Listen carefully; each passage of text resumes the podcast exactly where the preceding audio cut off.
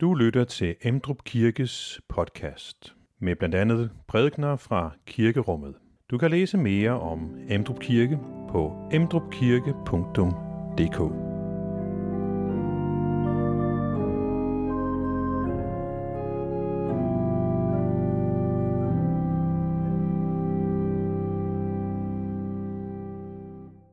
I dag så skal vi have en lidt mærkelig historie af Jesus.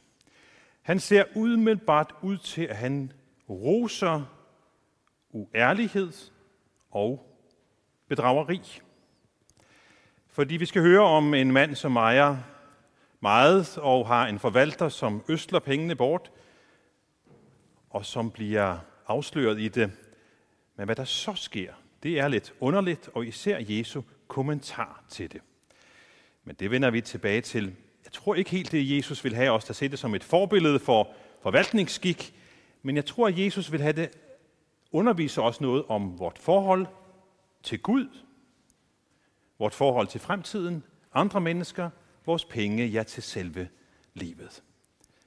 Velkommen til gudstjeneste.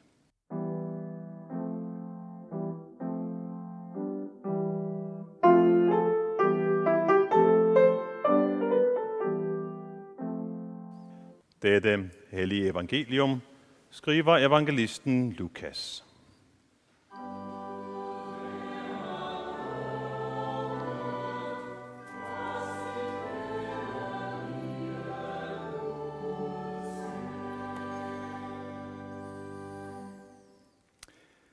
Jesus sagde også til disciplene, der var en rig mand, som havde en godsforvalter, om ham fik han under hånden at vide, at han øslede hans ejendom bort. Så tilkaldte han forvalteren og spurgte, hvad er det, jeg hører om dig? Aflæg regnskab for din forvaltning, for du kan ikke længere være forvalter. Men forvalteren spurgte sig selv, hvad skal jeg gøre nu, da min herre tager min stilling fra mig? Grave har jeg ikke kræfter til. Tikke skammer jeg mig ved. Nu ved jeg, hvad jeg vil gøre, for at folk skal tage imod mig i deres huse, når jeg bliver sat fra bestillingen. Han kaldte så sin herres skyldnere til sig en for en og spurgte den første. Hvor meget skylder du, min herre? 100 ankre olie, svarede han. Forvalteren sagde, her er dit gældsbevis. Sæt dig straks ned og skriv 50. Derefter spurgte han en anden, og du, hvor meget skylder du? Øh, 100 tønder hvede, svarede han. Til ham sagde forvalteren, her er dit gældsbevis, skriv 80. Og øh, herren roste den uærlige forvalter, fordi han havde handlet klogt. For denne verdens børn handler langt klogere over for deres egne, end lysets børn gør. Jeg siger jer, skaf jer venner ved hjælp af den uærlige mammon, for at de, når den slipper op, kan tage imod jer i de evige boliger. Amen.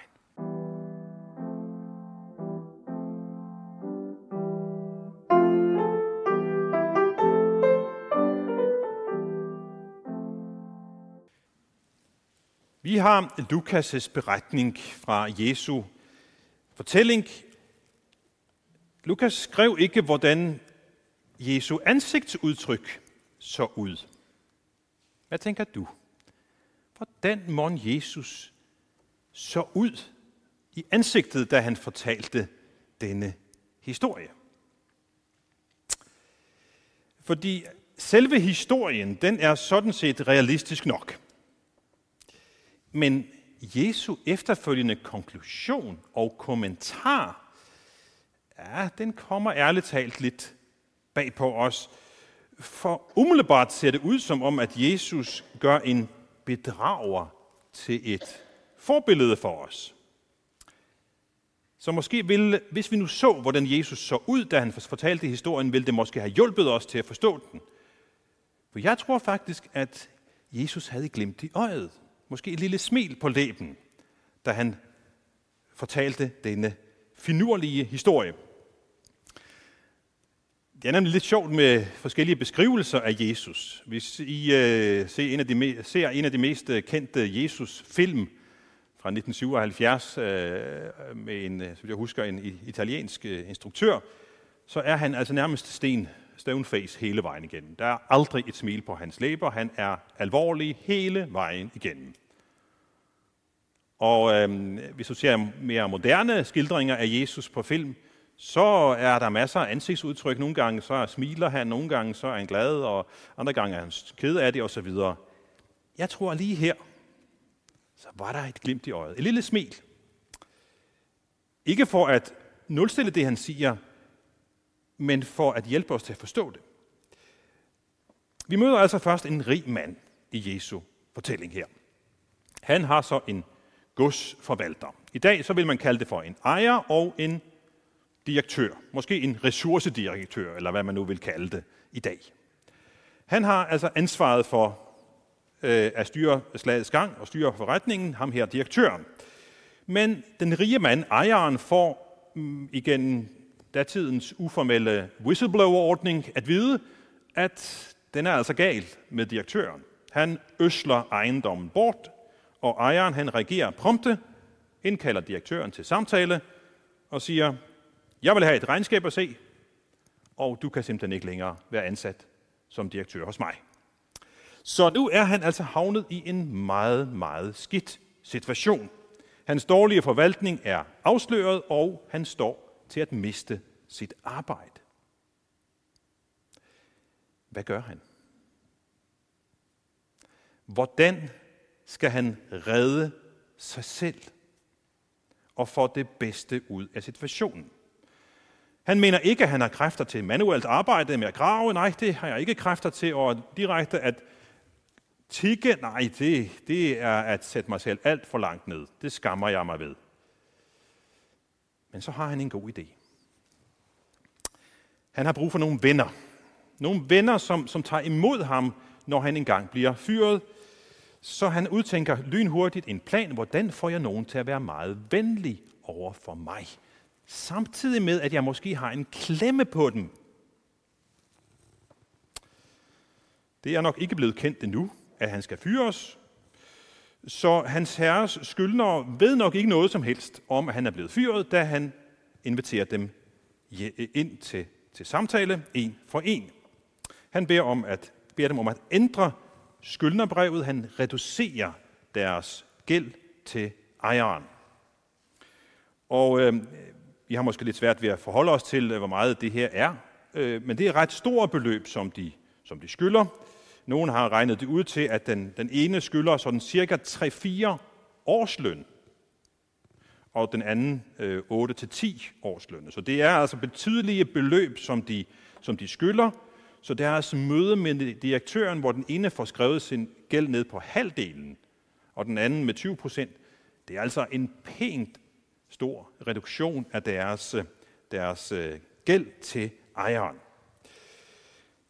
Og for, det, for den her direktør er det jo rigtig smart, for nu kommer de i taknemmelighedsgæld til ham. Samtidig med, at de bliver meget positivt indstillet over for ham. Så ved det her nummer, så opnår han at få nogle venner, som bestemt ikke vil glemme ham denne fantastiske økonomiske lettelse, som han har skaffet dem. Så han får altså nogen, som vil støtte ham i fremtiden, fordi de er taknemmelige for, at han har reduceret deres gæld så meget. Godt nok et lidt underligt venskab, men det tjener til formålet. Det redder ham en fremtid, efter han bliver fyret. Så langt er Jesu historie til at forstå.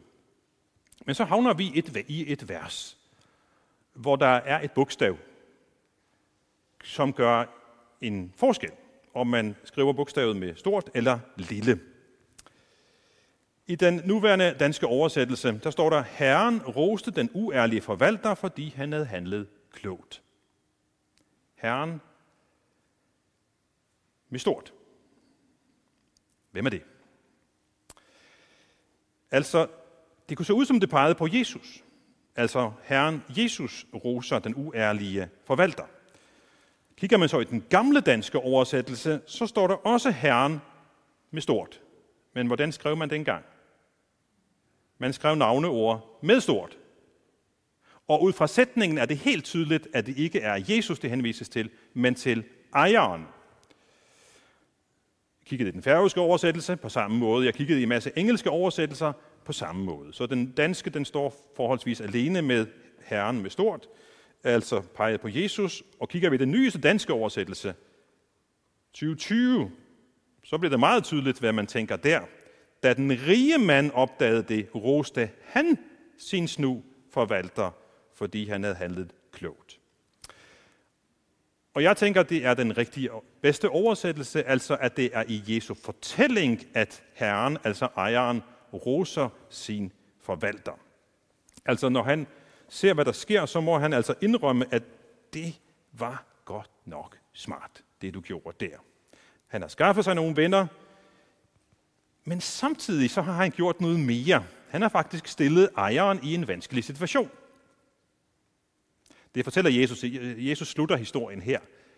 Men jeg tror, det er en, en del af det smarte, som øh, forvalteren har gjort. Det er, hvad skal ejeren gøre ved denne situation? Ejeren har to muligheder. Han kan gå ud og sige, det her med at reducere jeres gæld, det var en forvalter, som jeg har fyret, der stod for det, det passer slet ikke. I skal betale hele gælden tilbage til mig. Det kunne han gøre. Hvad vil det gøre ved ejerens relationer til folk i lokalsamfundet? De er jo blevet meget glade for ham lige pludselig, fordi at han, hans direktør har nedskrevet deres gæld. Det ser ud som, det er alle skyldnere, der har fået nedskrevet deres gæld, så de er rigtig glade for den her ejer. Og hvis han så trækker det tilbage og siger, nej, det, det var ikke meningen alligevel, så bliver han yderst upopulær. Så ejeren er virkelig også kommet i klemme af det her. Så måske betyder det, at direktøren ikke bliver fyret. Jeg ved det ikke. Der, der ligger nogle ting, vi ikke ved i den her historie, men måske er det en del af den her direktørs snuhed, at han faktisk også fik en klemme på ejeren. Jesu finurlige historie her er ikke et forbillede for god forvaltningsskik. Og sige, det er sådan, vi skal gøre. Men hvad er det så, Jesus vil sige med den her historie? Jo, altså jeg tror, som jeg også sagde i introduktionen, at han vil sige noget om, hvordan vores forhold til Gud er, hvordan vores forhold til fremtiden er, hvordan forhold til andre mennesker er, til penge, og derved kan man sige forhold til vort liv. Den her forvalter, den smarte, svindlende direktør, han er helt klart en, som kun tænker på livet her og nu. For ham er virkeligheden vel kun det, som kan tælles, måles og vejes. Men så siger Jesus, den slags folk, de kan være klogere inden for deres felt, end vi kristne med tanke på vores måde at forvalte vores liv og vores tro på. Så vi kan altså lære noget. Det er helt klart det, som Jesus siger. Hvad er det så, vi kan lære?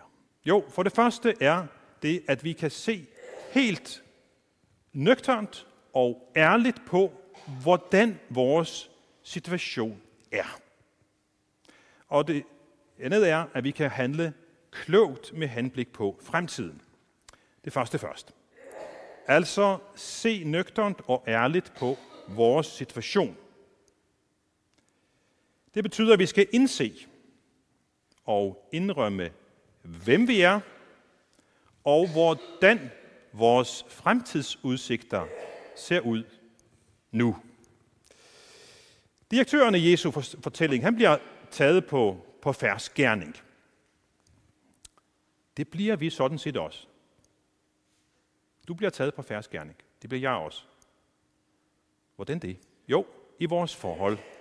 I vores forhold til Gud.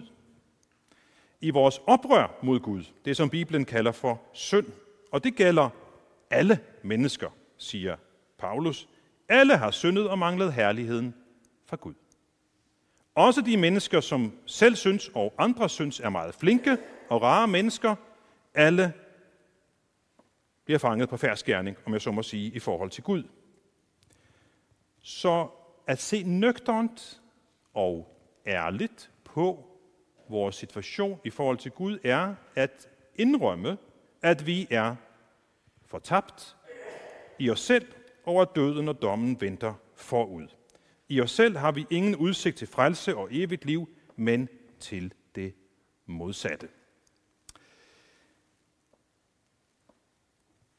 Ejeren, øh, direktøren i, i den her fortælling, han indrømmer jo meget hurtigt, hov, den er helt gal her. Min situation, den er virkelig, virkelig dårlig. Jeg er afsløret. Min fremtid ser dårlig ud. Jeg bliver nødt til at handle. Det skal vi også gøre. Vores situation ser dårlig ud. Vi bliver nødt til at handle. Vi bliver nødt til at indse, at den eneste, som kan befri os fra den dårlige fremtidsudsigt og give os et evigt liv, det er ham, som døde for os, og som, for at blive i fortællingen, snød døden ved at opstå igen. Og derfor skal vi have troens fællesskab med ham, så vi kan få del i hans frelse. Det er at handle smart og klogt med henblik på fremtiden, altså i evighedens perspektiv. Men problemet er vores tilbøjelighed til at bedrage os selv. Og her er der to grøfter. Den ene grøft er, at vi bedrager os selv ved ikke at ville indse, at det er galt fat med os. Vi kan bedrage os selv ved at sige, ah, så galt står det nu ikke til. Så store synder er jeg ikke. Det, det går nok. Og det selvbedrag bliver vi nødt til at gøre op med, og helt nøgterens se vores situation i øjnene. Og helt ærligt, hvis, hvorfor skulle Jesus ellers være kommet til verden? Hvorfor skulle Jesus gå igennem at blive pint og plaget og dø på et kors, hvis ikke det var nødvendigt for dig og mig?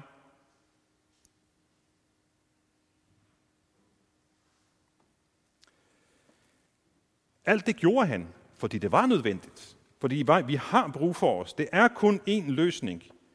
Og en redning for os, nemlig at vende os til ham og bede ham være vores redningsmand. Det var den ene grøft, at ikke at ville indse det. Den anden grøft, vi kan havne i, det er en helt anden måde at tænke på.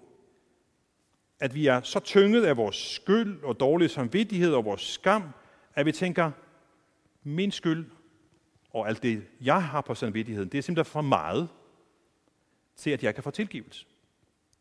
Jeg er ikke værd at få tilgivelse. Jeg har gjort for meget forkert til at få tilgivelse. Hvad skal vi så gøre? Jo, så skal vi frimodigt gribe fat i den læsning, vi hørte fra 1. Johannes' brev, hvor der står, Hvis vi bekender vores sønder, så er Gud trofast og retfærdig. Så han tilgiver os vores sønder og renser os fra al uretfærdighed. De ord kan vi gribe til, uanset hvor vi er. Men vi har en oplagt mulighed lige om lidt. Om lidt så skal vi herop til nadver, hvor I alle sammen er hjertelig velkommen. Og i nadveren får vi nemlig ragt Jesu tilgivelse. Så der kan vi tage ordene til os. Gud er trofast og retfærdig, så han tilgiver os vores sønder og renser os for al uretfærdighed.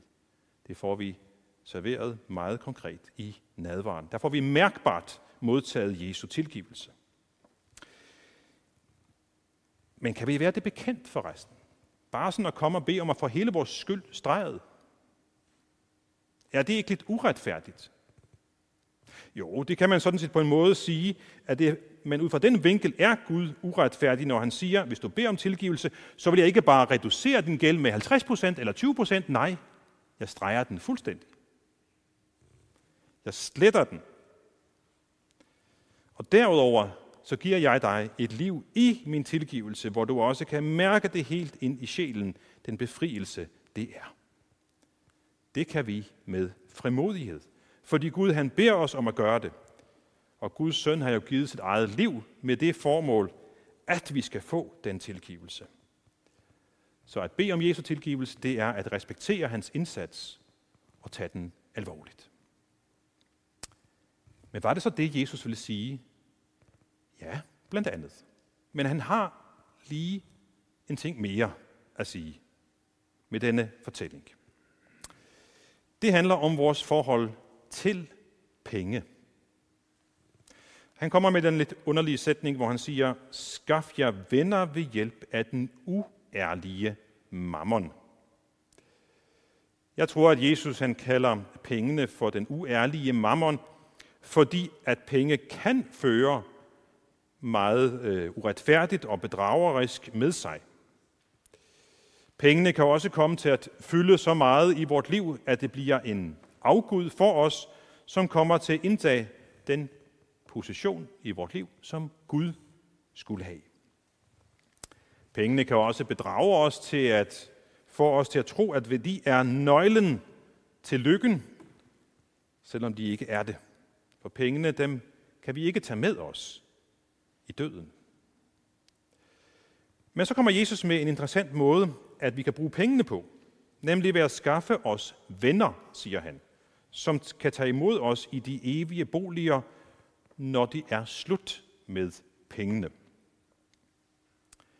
Må ikke Jesus her vil sige til os, at vi skal lade vores penge glæde og gavne andre mennesker. At vi skal være gavmilde og velgørende med vores penge. At vi kan give og opmuntre og glæde andre med det, vi har. Det kan vi gøre på mange måder, men noget af det, man kan gøre, er at give til kirkens arbejde i bred forstand, sådan at budskabet om Jesus kan nå ud til mennesker, både her i landet og i resten af verden. Det befriende budskab om Jesus er død for alle menneskers synder og alle slags synder, og at man i troen på ham kan få evigt liv. Vi kan også give til kirkens hjælpearbejde i bred forstand, det som man kalder for kirkens diakoni, så vi kan give til kirkens diakoni til dem, der trænger mere end vi. Hov, det var vist nok et rim. Så husker vi det. Lad os lige tage den igen. Vi kan give til kirkens diakoni til dem, der trænger mere end vi. Så Jesus opmuntrer os til at give til andres glæde. Det er at investere i fremtiden, i evigheden. Det er til gavn for mennesker, og det kan vi på en måde tage med os herfra. Så til sidst, Jesu mærkelige historie og efterfølgende kommentar har altså meget at lære os om vort forhold til Gud, vort forhold til fremtiden, til andre mennesker, til penge, og derved også på en måde også til vores forvaltning af hele vort liv. For livet har vi jo fået fra Gud. Så i den forstand så er vi forvaltere af vort liv som en gave fra Gud. Og derfor skal vi leve vort liv foran Gud, mens vi husker på, at vi kun har ét liv. Så lad os handle klogt og spørge os selv, hvad kan jeg gøre i dag, så der skabes noget godt, som har liv og fremtid i sig i evighedens perspektiv? Hvad kan jeg gøre i dag? Hvad kan du gøre i dag, så der skabes noget godt, som har liv og fremtid i sig i evighedens perspektiv. Amen. Find flere podcast og læs mere på emdrupkirke.dk